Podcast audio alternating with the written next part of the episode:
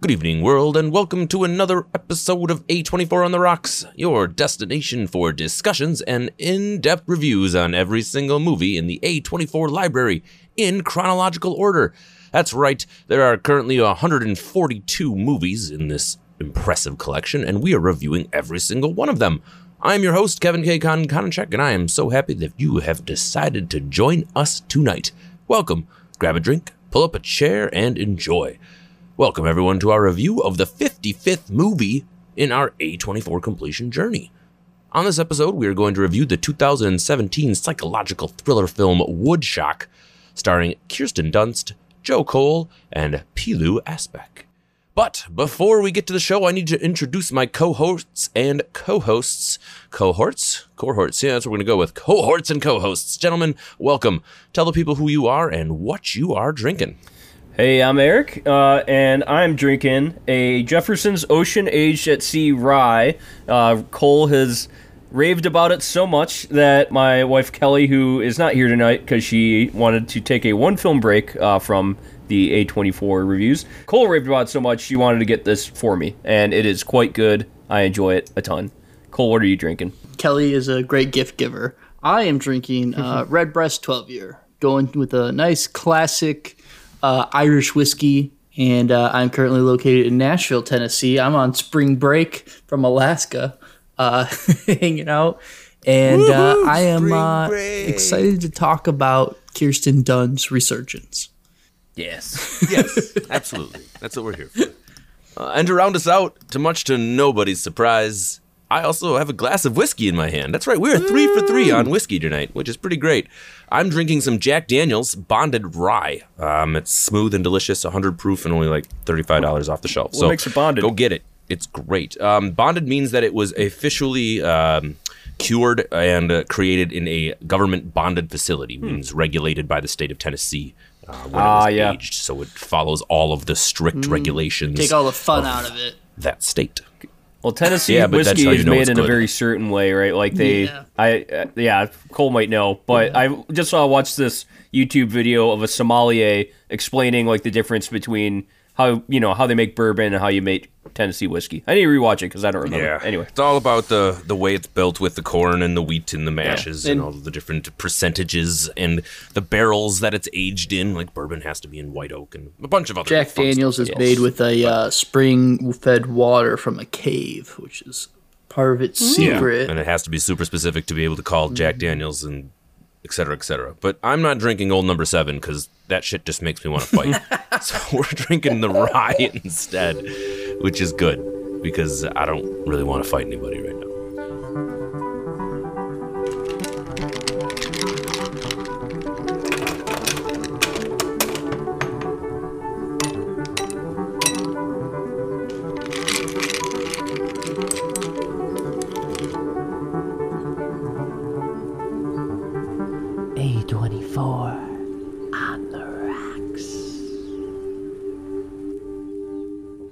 But as Eric alluded to, unfortunately, Miss Kelly will not be joining us this evening. I do have it on good authority that she is uh, busy saving the world. It's a tough job, but someone's got to do it, so we're going to have to soldier on. As a quick aside, though, before we get started, a warning to our listeners this episode does contain references and discussions related to suicide. Let's dive right into it. As I mentioned in the opener, we are reviewing Woodshock. This piece is a psychological drama film and was released in 2017. Directed by Kate and Laura Mulleavy, the film is most known for its atmospheric and dreamlike quality, as well as its unique cinematic approach, while using double exposure and some other artistic choices by its directors. First things first, though, gentlemen, have either of you seen this movie before watching it for this episode? new. No, I honestly hadn't, hadn't even No. heard of it before. Yeah, it I, I didn't cross your mind. I'd only heard of wasn't it looking at this looking list for? a million times, uh, and I look. I saw Kirsten Dunst started it, so I'm like, huh, wonder, wonder how this is going to be. And then I looked at the Rotten Tomatoes reviews, and I mean, I don't go fully by Rotten Tomatoes all the time, but uh, it is poorly reviewed on Rotten Tomatoes, so it definitely started me out uh, in a negative headspace. Yeah. Cole, did you uh, know this movie was going to be quote unquote bad before you started Um, it? I didn't know it was going to be bad until because you know sometimes A twenty four you have uh, a nice little like uh, kind of hidden gem, But uh, you know, usually I Google to see where I can stream it from, and when you Google it, it immediately pulls up like IMDb, Rotten Tomato, and all the scores, and they were all not uh, not good. So I was uh, in. I was interested to see what what could possibly go on with this film. So um. I think it's an interesting discussion to be had though, because so many of these A24 movies we've talked about how the trailer or reading or doing something ahead of time does change your perspective of the film. But when it's this negatively reviewed, I mean, 26% I think is the official score on Rotten Tomatoes, it certainly will affect your opinion regardless. So for me, uh, Eric and I were talking ahead of time of this episode. We're like, well, we got to sneak up another movie in here real quick before we get to the Florida story. uh, Project. Florida Project. Anyway, we had to get this one in real quick because it was not as well reviewed, and it was like, ah, we just got to make sure we get out of the way. I don't want us to skip it because you got to for the completion aspect, but yeah, to answer my own question, when I do know that a movie's going to be less than stellar starting out, I think my watching experience is not as great. So I probably should stop doing that. Should just like watch it without anybody telling me anything about it. I I like to think I give every film a chance, but uh, if yeah, if it has like less than fifty percent in Rotten Tomatoes, I do think like yeah, I go in being like, okay, a lot of people hated this movie, so uh, then I start to pick out like, okay, I could see why people would dislike this, like that right there, that particular scene right there, that just either didn't make any sense or was poorly done, and then it, it just piles and piles and like and piles. my my opinion, whenever I see usually like if it's below fifty percent, yeah, it's it's hard to get below fifty percent unless it's truly is special. and uh, I think whenever I see something like that, like this film, I go into it trying to have an open mind, but my open mind like time frame is very small. It's it's much smaller than most films that we watch, right? Like th- if if it has a bad review, it has to come out hard or interesting or do something that makes that kind of pulls me in. Um, and go, leading into that, this movie did not do that. and I think it's sometimes interesting when you think about an A24 movie because these are so artistic, right? They're so sometimes so out of left field that what makes some of them really, really special is because they're so completely different. But then you have a film that almost tries too hard, like this one does, to be that artsy, fartsy indie film that was trying to be deeper than it really was. And I think that's what comes out on the other side. But I think I'm getting ahead of myself. But I think A24 does have that trap, I think, associated with it sometimes, is that a movie, it's okay to be weird because it's an A24 They- film. you get some, But, you get definitely a lot more know. leeway being in, in the A24 catalog for pushing some weird boundaries or or doing unique things that uh, I think you know have have resulted in some very cool new spins in like cinematography and like sound design or set design or, or even storytelling. And I think that's what makes A24 special as a catalog. So you always got to give it, uh, you know, a little little credit where it's due, but not not every film can be a winner. yeah, and it's not like none of us turned it off. We finished the film. So they got that going for it. But let's jump into it, right? So we got an opening. So the film opens in the midst of a giant redwood forest, and the voice of a faceless narrator is kind of telling a story about a child getting lost in the woods and almost being sorrowful about being discovered, and she doesn't want to leave the forest. These trees and the scenes are later referenced in the film, but I wanted to get your perspective on the setting of our opening scene. Cole, have you ever seen a redwood tree in person? I have. I've been to California a few times. Went to uh, Muir Woods National Forest, which is beautiful. Redwood trees are, if you've never seen one, uh, it's similar to like, uh, you know, we got a lot of moose in Alaska, and you know, you have an idea of what a big deer is or a big tree is, right? But until you see one in person, it is you just like you can't comprehend how big a tree could be until you see a redwood in person because it's just like this thing's bigger than my house. Like by that I mean like as wide as a house. Like it. it makes So what did you think of the no opening sense. scene then as we kind of started out in that redwood forest? Yeah, I mean, I think it, again, I thought I, I like the Redwood Forest. I think it's cool. I think uh, you could get a lot of cool cinematography shots. I mean, Star Wars took excellent uh, use of the Redwood Forest in the Endor Moon uh, battles with the Ewoks, but uh, Yes. did uh, did uh, this film use it very well? Uh, again, it it didn't pull me in. I mean, like the whole narrator or like what they were talking about didn't make a whole lot of like I don't know, coherent sense to me or like give me like any real sense of the story or where we were going. And then um the spoiler, the redwood trees don't really mean anything as far as I could tell in terms of uh, anything. I don't know. It's just like it was like a pretty cool picture, and then uh, There was that deforestation angle. oh yeah, the deforestation. I really thought that. we were gonna go somewhere with that, but uh, Yeah, me too. Like we were getting a FernGully thing, but there was a lot of things that this film seemed like was leading me where I was like, this could be a good story, and it did not do any of those, and instead just did something kind of boring. And Yeah. its its whole shtick was double exposure, which you mentioned earlier, where it's just like, let's just do some like pictures on pictures with transparency, man. and it was in the first like 30 seconds of the film. Mm-hmm. We get like, immediately like treat like, okay, this is this is your artistic lobby. Let's see what happens. This is this is, this is All right. what we're gonna do. It was ninety Yeah. minutes. All right, Eric. I will give Yeah, it that. no kidding, right? It was 90 minutes. Uh, Eric, what did you think of the hour opening? 41, I thought. Uh, so Oh, yeah, what did. I think of the opening? Yeah, hour 41. Um, yeah, 11 minutes over. The uh, it started out and like uh, I looked up, you know, the genre this is in is a horror film, and so you immediately get the trees. Makes uh, no sense. And it, horror drama, I don't know, but Yeah. and then you see like the lady in the white gown walking away from the trees, and so I was like, okay, you know, like you're are you gonna give me like a little bit of creepiness, a little bit of horror in here?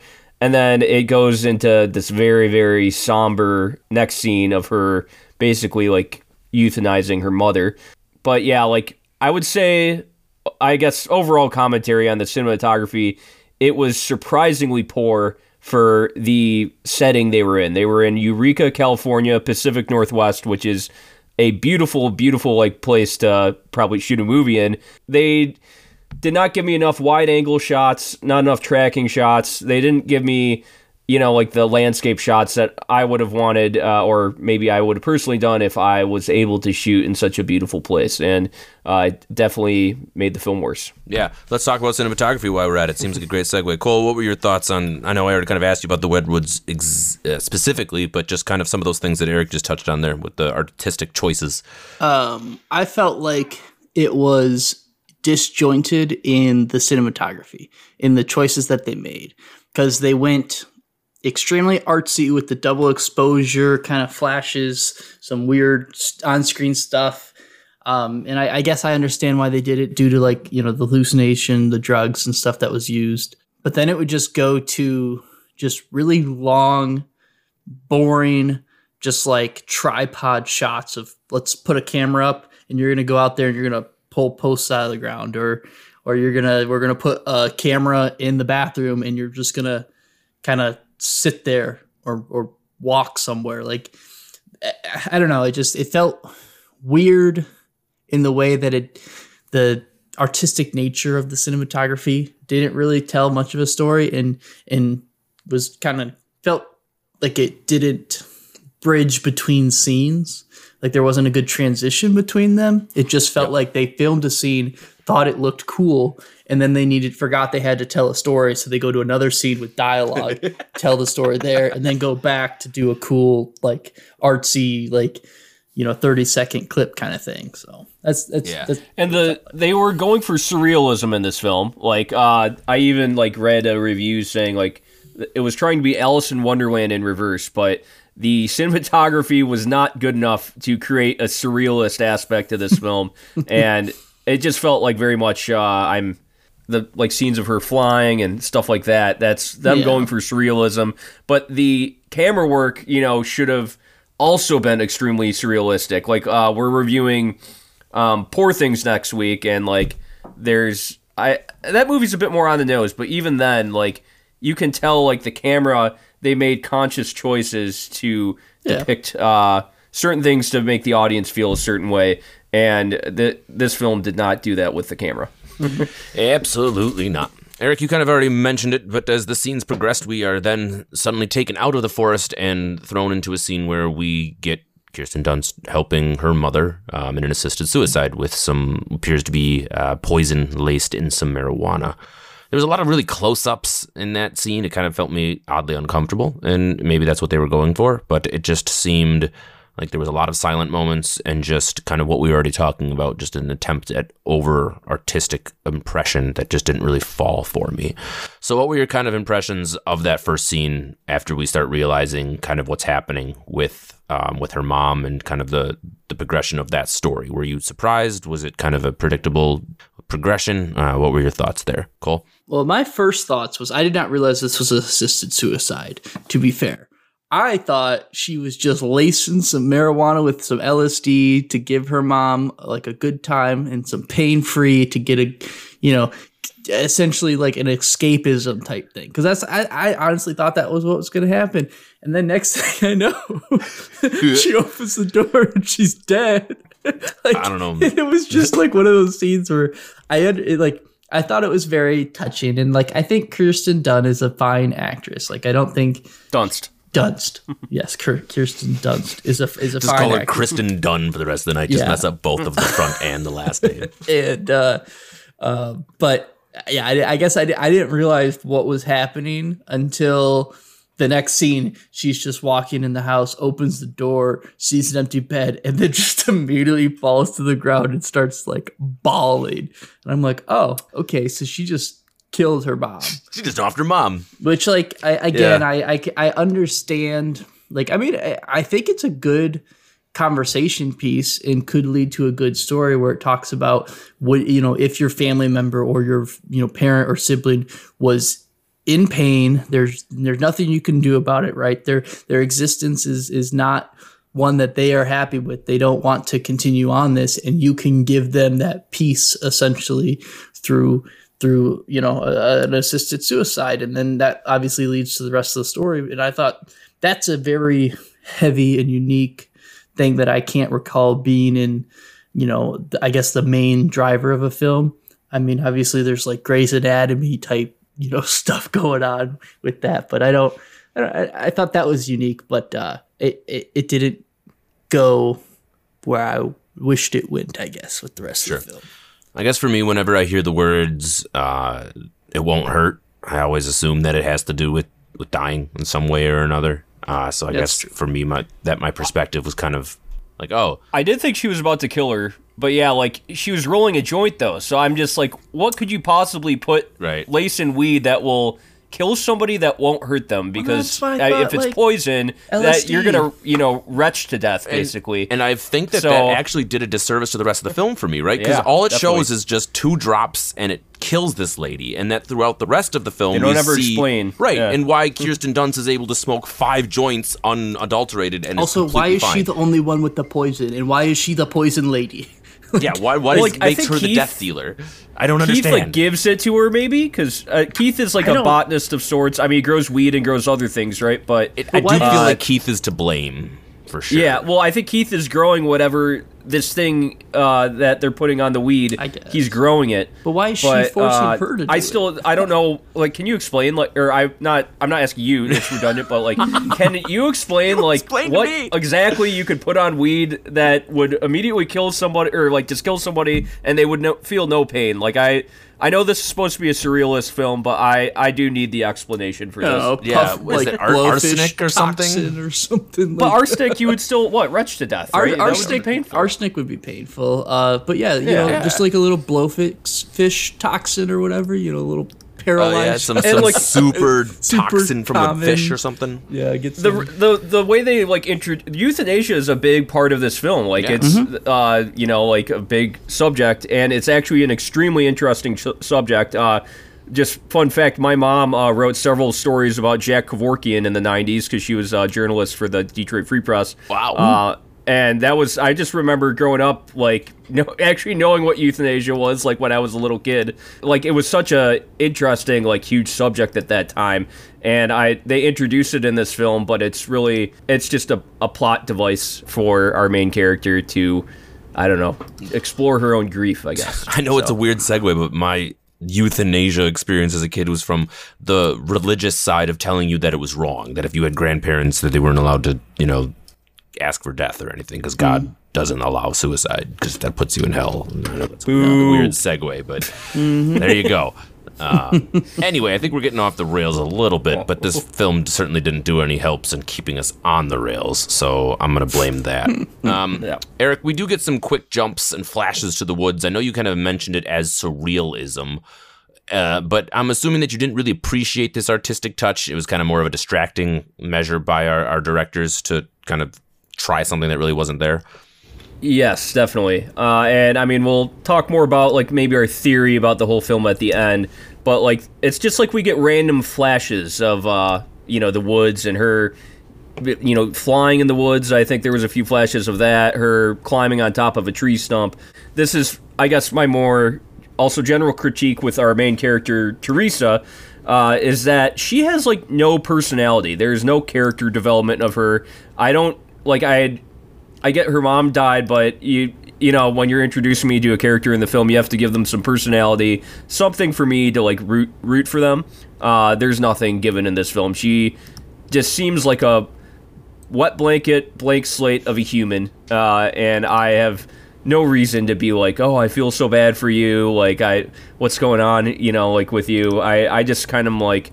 Okay, so you know she killed her mom. Now uh, she she's working at a weed shop and she's having all these crazy dreams. so like, Well, uh, these crazy dreams. Cole, what do you think about our wet blanket of a main character? Um, the only thing I can think of is uh, for some reason. So like uh, other films have used. Uh, I get like. I, I, sh- sh- why is she just like half naked all like ninety percent of the time? Like Right. there's no reason she needs to be in a nightgown for half of this. just her She's- straight bra. That's she's it, like just bra nightgown, panties. And then, yeah, straight part of it, she's just in a or, bra. Or she'll be jeans and a bra, but then she'll go into Yeah. the bathroom and be like in underwear, but then we'll be in the shower in underwear. It's like it makes Yeah. no sense, and like, it choices. adds like nothing to it. But she's like in like a weird depressive state, but every scene she's wearing like a new cute bra, and I'm like, I think it, if we're gonna talk about someone being depressed, they're probably just wearing the same thing, and they're gonna be just like looking miserable and stuff. But they're just like,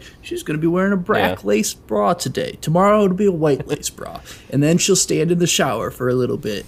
It, it like it. I was trying to figure out. night dress on. And yeah, and then have it the doesn't night- fit the character. It doesn't make sense. That's the point. I, I completely agree with. It's like I don't mind showing a woman like walking around the house in a bra. Like that's Yeah. that is realistic. But Yeah. for this character, you know, sh she's extremely depressed, and so I don't think it fits her character to be. Well, in a nightgown half the movie, like in Mm-hmm. a like nice laced nightgown, or even in a just like a kind of nice like black bra. Like Yeah. it, it doesn't really make any sense. No. Well, and even you mentioned earlier about the lack of using your surroundings in a good, you know, setting and scenes. Like half of this film seems to be filmed just inside the house, just over in different rooms of the same mm-hmm. house. Like when you have these beautiful, natural, picturesque places, maybe we just do a little bit more outside. But anyway, we were talking about characters, and we uh, are going to get introduced to our other characters. We've got Theresa's boyfriend, Nick, played by Joe Cole, and he's a logger. That's right, he got a promotion to be a logger, and he's going to cut down the biggest tree ever and get questioned by Theresa on why they want to cut the trees down. And there's that. Then we get Keith, and he's a cannabis shop owner, which we find out later. Uh, they're kind of drinking in a bar, and Nick's celebrating a promotion, and Keith seems to be drunk and listening to the jukebox. I thought this scene was very intentional for a reason, and I don't really know why it was there. But Eric, why do you think the writer and director wanted to include that jukebox cutting off on Keith and him being like upset that the machine ate his money? Like I felt like it was very intentional, and I don't really know why. I thought it was just kind of an introduction uh, for for us to show that this guy's kind of a drunk and he's an angry drunk, and he then he goes and kind of uh, teases uh, Nick, the boyfriend, like saying, you know, your your girlfriend asked me for you know some some more uh, some work at or Yeah, like some money or after whatever. work or Yeah. whatever.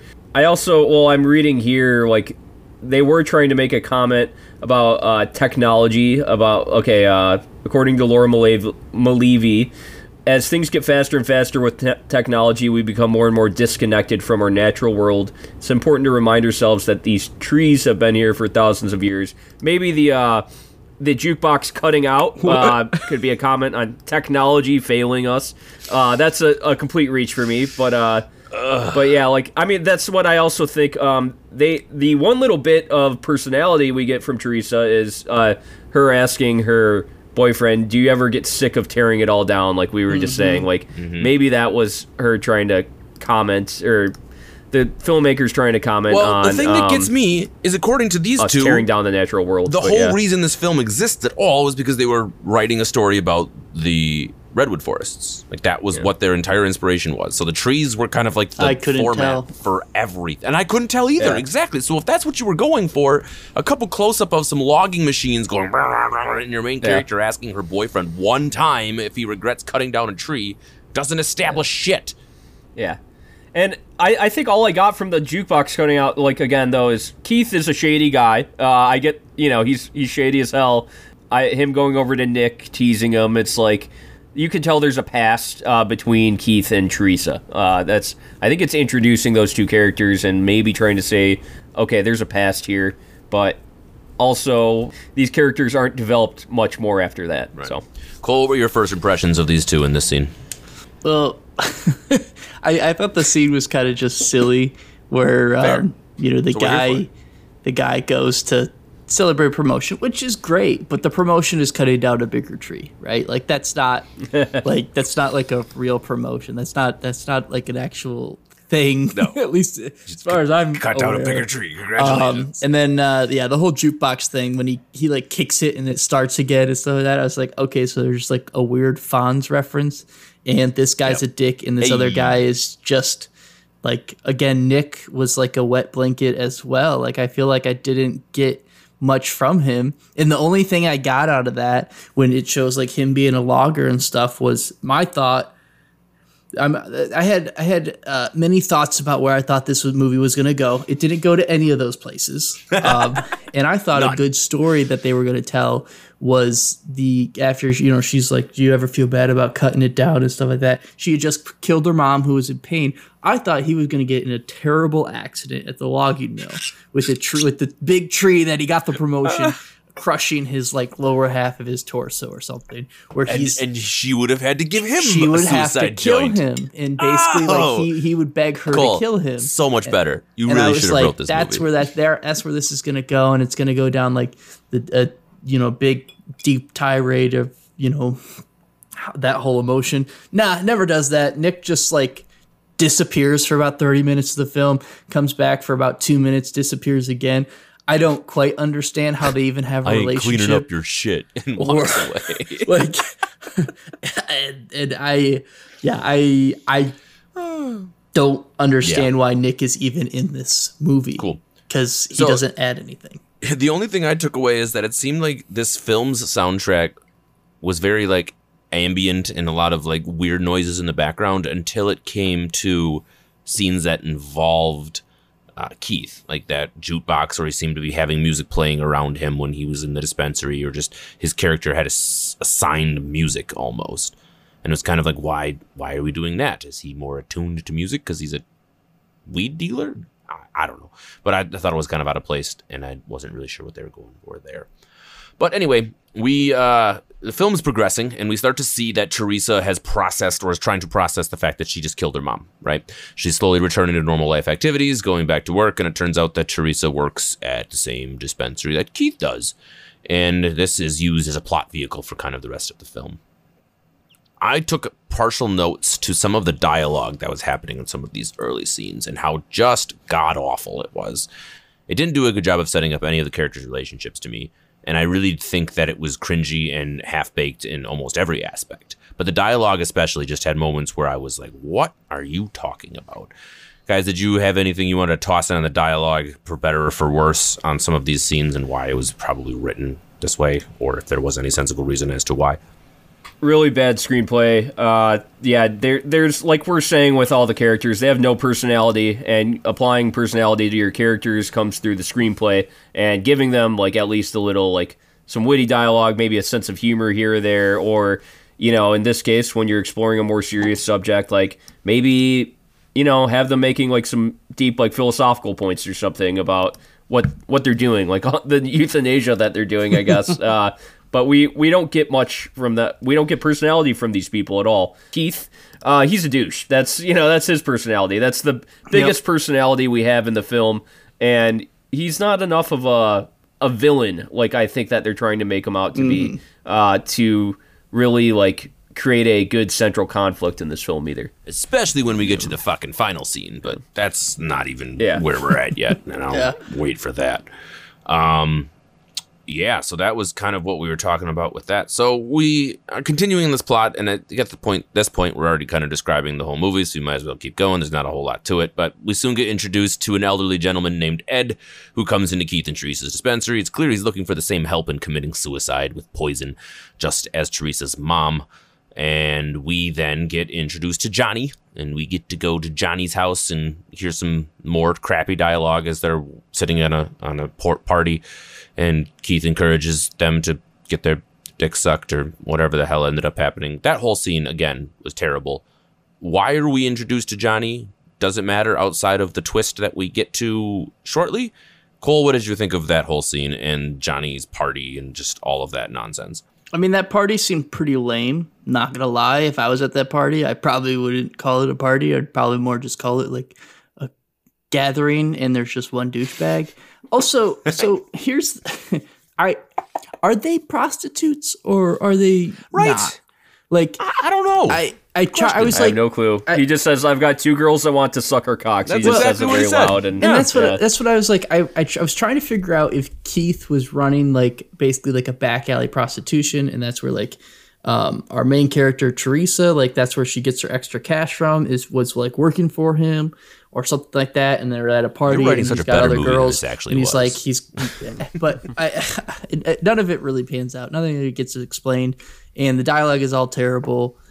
Um, and Johnny is just a, a faceless like young kid that isn't a douchebag that you know gets killed and we're we supposed go. to feel bad about it right Face Like, of innocence. There it is. they're- He's there for the plot twist to send Theresa down a downward spiral Which- to start doing more hallucinogens. And Yeah. Let's Who- talk about the plot twist. Oh my Was it a gosh! twist? So was it There really was a twist. It was a twist, I, right? I, I would say it was pretty pretty like uh, like on point of like yeah that's definitely gonna happen and then it happens and my favorite part my favorite part about this movie is Theresa's reaction when uh, Ed comes back and it's like it didn't work and she's just like man that's so weird and then what I didn't do that. doesn't even think about how Johnny was there at the exact same time, how she gave two people two jars at the exact same.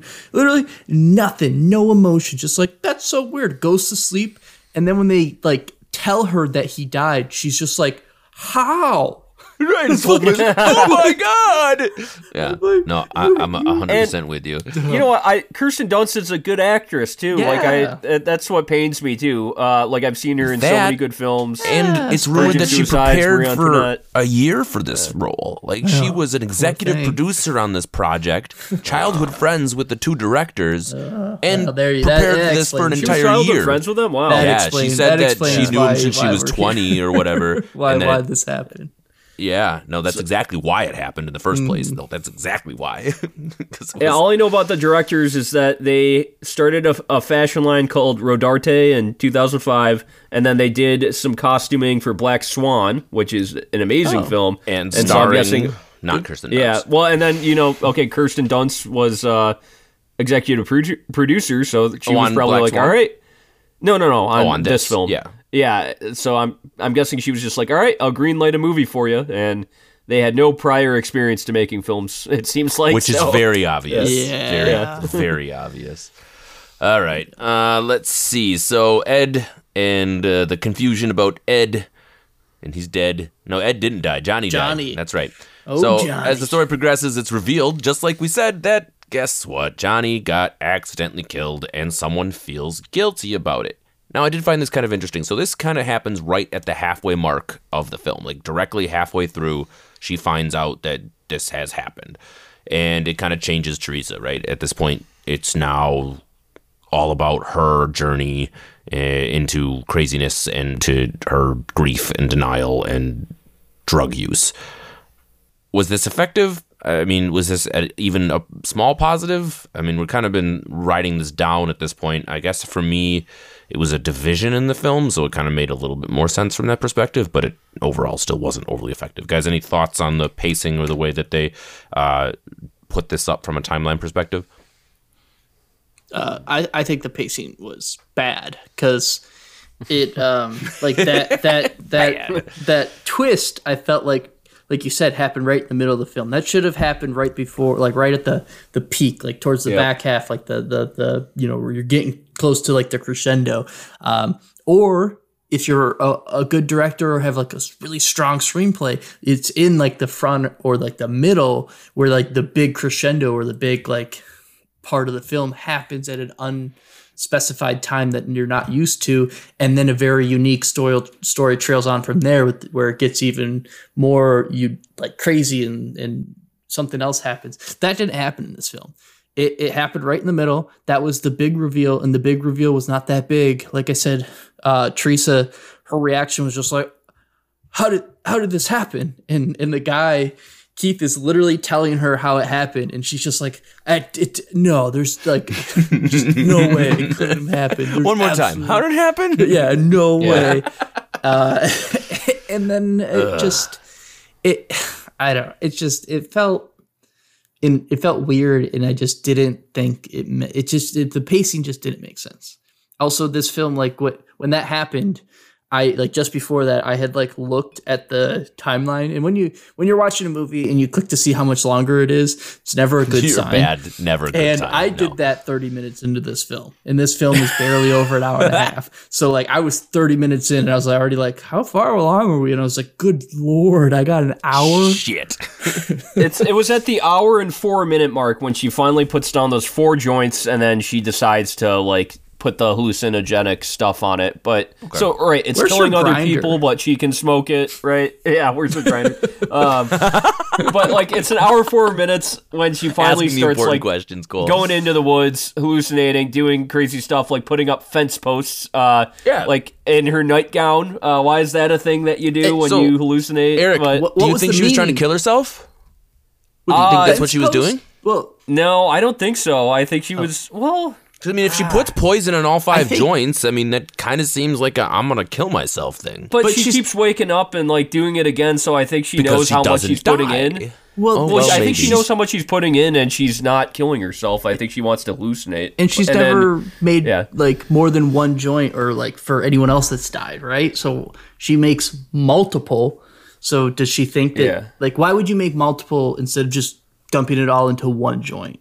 Right? If you want to kill Yeah. yourself, just put it it, was all so into one intentional. joint. Like, what? What the fuck was that? Because you wanted the visual of five joints on the floor. Like, congratulations, you got a shot. I felt like the allure of the hallucinations was why she kept doing it. Uh, not because she just wanted to kill herself, but like, yeah, but there's not enough explanation of this this uh, thing that she's putting on the joints that is she's also using to euthanize other people. There's not Yeah. enough explanation. Right, of she's that. Which is using it as why an it- escape, but it also kills people. Like, what the fuck is this Which thing? is why it would have made sense that she did LSD at the beginning and with her mom to give her mom escape from the pain, and then if you add it, take it with this scene, she's trying to escape from the pain of like, you know, all this depression and stuff. But instead, she just kills her mom, and but now it's LSD or something, and she's going on trips and building fences for no goddamn reason.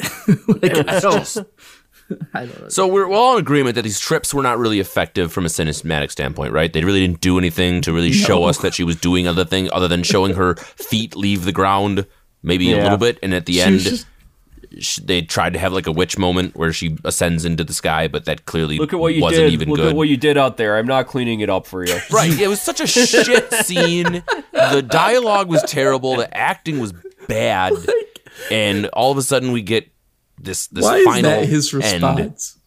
Yeah. Right, exactly. I ain't cleaning this up for you. Why, like, "Ah, I'm gonna go cut this shit. I some feel trees like down. if my like the person I love or care about fucking in the middle of the night tears out a bunch of boards and starts putting them in the ground and stuff like that, I'd be like, oh, there's something wrong. Like we need to address this. Instead, he's just like, can't believe you made a mess. Like you didn't do the dishes or something. Like, come on, if you're gonna, you know, cook a bunch of So- pasta, don't leave it sitting in there for a week at And the this- sink, okay? yeah. this actor, the boyfriend, he's his name's Joe Cole. He was in Green Room. He was Reece. He's been in Black Mirror, and he was also in Peaky Blinders. He was John Shelby in Peaky Blinders. Yep. Um, so really good actor. Kind of wasted on this film. They didn't with, give him a character anything. with very yeah very few lines, Especially for a film that was supposed to be about the forest and being like the logger, you would think he would Yeah. have something more to him, but terrible. So anyway, this fight that we're referencing basically happens where Theresa hallucinates pounding a bunch of posts into the ground and then breaks them. Boyfriend's not happy. Anyway, they get in a fight and Theresa keeps smoking more poison joints. Eventually gets sick and goes hangs out with Keith. And Keith's kind of like, "Hey, what's going on? You probably are feeling a little guilty about killing your mom, right?" And she's like, "No, I wouldn't do that." And then, completely out of effing nowhere, she starts burning herself with an iron, stabbing herself with a knife. Then Keith tries to stop her, and she murders Keith in cold blood by bludgeoning him to death with the iron. Like, what the fuck? This scene was absolutely out of fucking nowhere. For the rest of this film that was already bad, then to do something like this was insane. I mean, I'm literally like jaw dropped on the floor. Like, what am I watching as she's slowly beating this Out man to field. death Yep. with a fucking hot iron? like, why? Someone tell me why, please. Okay, so well, theory about the whole film. I think this was all a dream. Uh, I think she did kill, euthanize her mother, and then her, the ending is like this kind of montage. Like, okay, kills her, or, or she kills uh, Keith. Montage of like the woods and like all this shit she did the whole film, and then it's like a close up of her eyes waking up. And so I feel like this whole film was just a dream uh, after she killed her mother, and the dream was like exploring her grief. And it was supposed to be surrealist, like I said, but like it's, yeah, it puts you too much in reality to give me that feeling. And it's, yeah, it's, I don't know, man. It was not well done. So you're you're referencing overarching themes as if there's some sort of like bigger, deeper meaning to this whole thing. Cole, Grief. do we have a theme? Do we have a reason? Give me um, your big brained will, I, I will say my big grandiose thing is this film I think was one of the few films that made me feel bad for like the guy that was set up to be the absolute like asshole dipshit and he and he just gets like murked by her for really just trying to essentially be a, a almost kind of a friend. Like he ta- he almost turns a corner is like trying to help her and she just fucking kills him and it's like man like that guy sucked but murder that's kind of that that pretty bad there. Like there's no there's no neat reason for that. But yeah oh, oh the overarching story is i guess like a weird roundabout way about grief and you know how the earth is grieving because of all the deforestation that we're doing.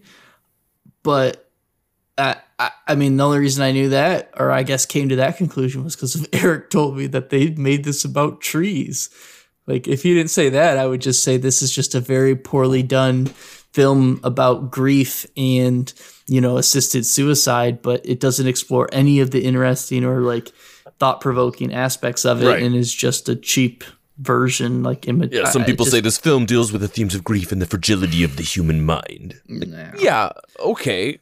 Or like why the use of mind altering substances are a central element to the story. Like where the fuck does that come into play? I thought this drug uh, killed people, not made you trip through the woods. Like Yeah. fucking figure it out. I think a good way, uh, a way that this film could have been good is if they just went full surrealist and kind of put her on an odyssey through the redwood forest. Uh, I think of a film called Dead Man by Jim Jarmusch, uh, which I saw a few years ago, and that's like it's Johnny Depp, uh, Iggy, Iggy Pop's in it. Like there's a lot of cool actors in it. A lot of the film is very surrealist, but him jour- journeying through like the, the west and you know the woods and through you know just doing this awesome journey through nature. And i feel like if they just went full surrealist full acid trip in this then it could have been a lot better. And it would have forgiven maybe some of the lack of personality and character development that our main character has. But they didn't do that. They grounded us in the dispensary uh, scenes and the party scenes and they grounded us way too much for it to be a true surrealist film Yeah, absolutely. Cool. what do you think? I was gonna say uh, like a better version of this film is uh, Mandy with Nick Cage, where ba- Mandy's great. like it's super surrealism, like super just like techno druggy, like wood fueled, like mind fuck. But it's such a it's such a good movie, and it's kind of and it's also about essentially grief, right? And and his like that whole thing, but way better in every aspect, and it's got Nick Cage, so. Go Right. watch that movie. What are you Voice of a here? generation. So that's all I need to know.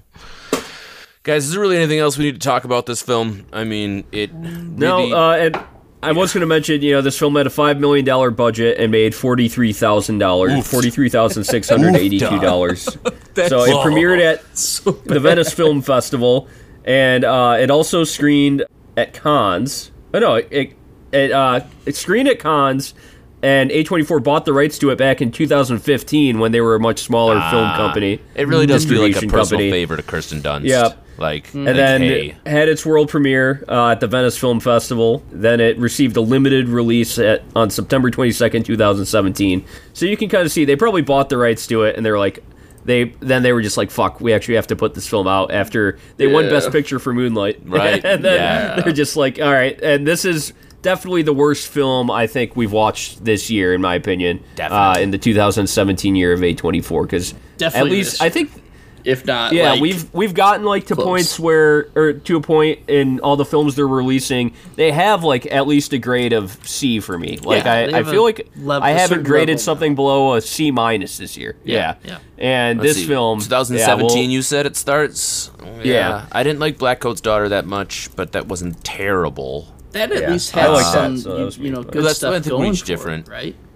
yeah. Do you think Free Fire fits into that category of well of dis not great? You- you like Free Well, no, Fire. I'm, no, I'm saying. So we talked earlier in the beginning about films that are not widely reviewed well, but sometimes they Oh. are good films. And Yes. like Free, Free Fire, Fire came up to still had- me. Is it is it well is it well reviewed?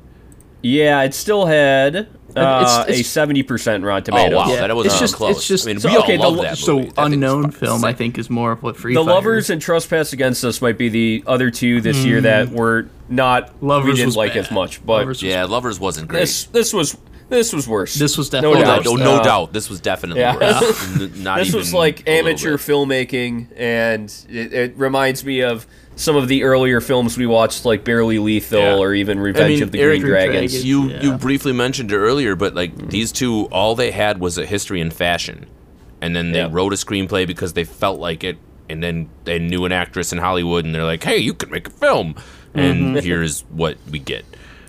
Not Mm-hmm. good.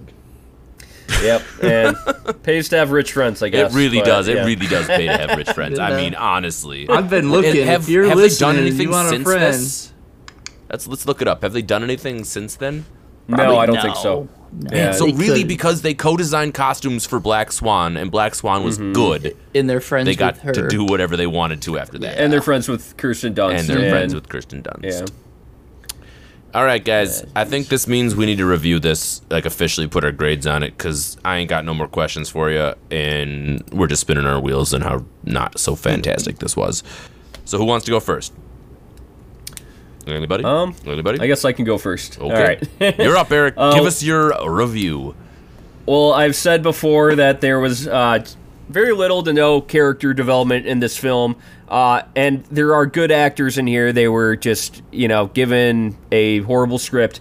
This might have been some of the worst uh, screenwriting in an A24 film that I have seen so far, and the whole like idea of this film exploring things like euthanasia and um, just kind of nature being torn down and replaced with technology it it could have been good like if the subjects are there to explore but they just did that they explored it so poorly and underserved those subjects so poorly that it makes the film like even more of a insult i would say that it was released and I, I feel bad because I know that you know two people probably did uh, put a ton of time into writing and making this film, and they got five million dollars to kind of they they end up just pissing it away. So uh, I, I feel bad that that happened. Uh, that this even happened in the film world, but um, I, I'm sorry that.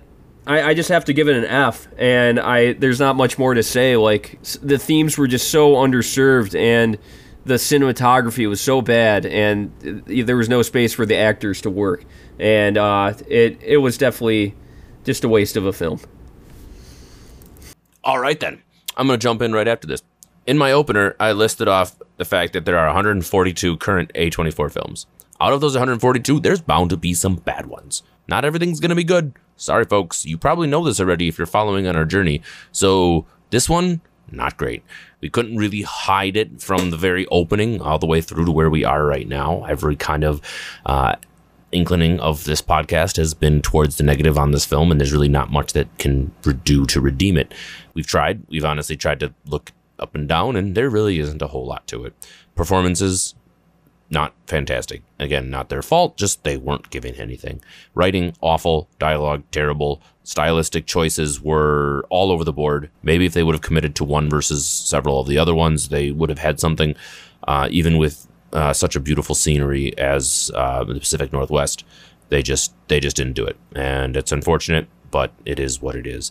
Um, this film, you were probably listening to this podcast because you're on this A24 journey congratulations, you finished it. Now get ready for the next one. Uh, it's not really worth giving too much time or effort to, uh, even with the themes um, as convoluted as they are. It doesn't give you much to hold on to. Um, each scene is forgettable. Uh, each scene does not connect well with each other. Um, these random flashbacks and artistic shots and drug trips, while intentional, probably because it's supposed to be some sort of representation of a lucid dream or of some sort of psychosis or LSD trip or poison weed, whatever you want to call it, it just doesn't come across as anything other than uh, a slog and uh, an exhaustive attempt at, at cinema.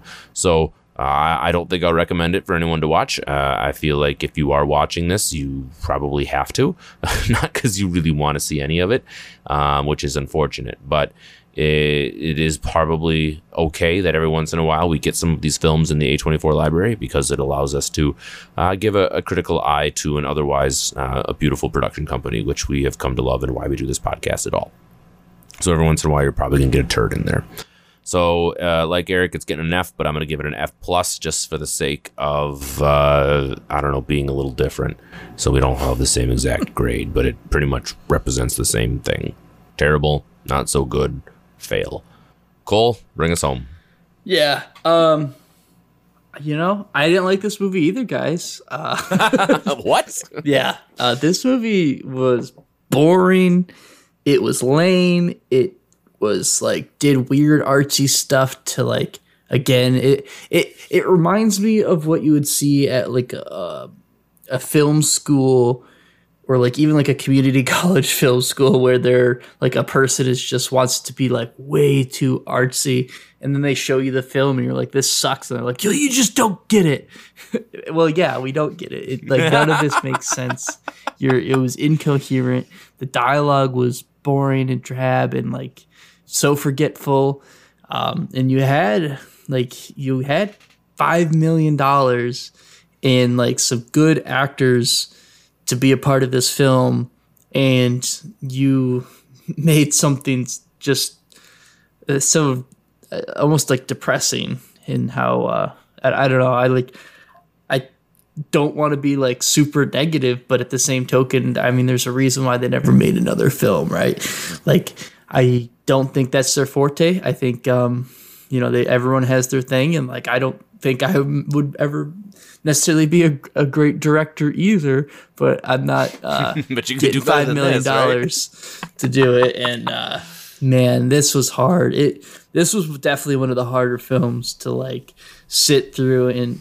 And you know when we do Might these, have been the most reviews, boring film we've watched. Yes. more boring than the Revenge of the Green Dragons or Yes. uh, Barely Lethal. for sure. Yeah, I mean those were so- really cringy and bad, but at least there was something they were trying to do to keep you entertained. This was just slow and plodding Boring. and boring and, And- nothing at all. yeah, it, it just Hold your this, attention until the very last scene where they're bludgeoning someone to death with a fucking iron, which of nowhere, totally but- out of nowhere. no, it it like it it was a struggle. I mean, like if this was by far the hardest film where I just was counting down the seconds.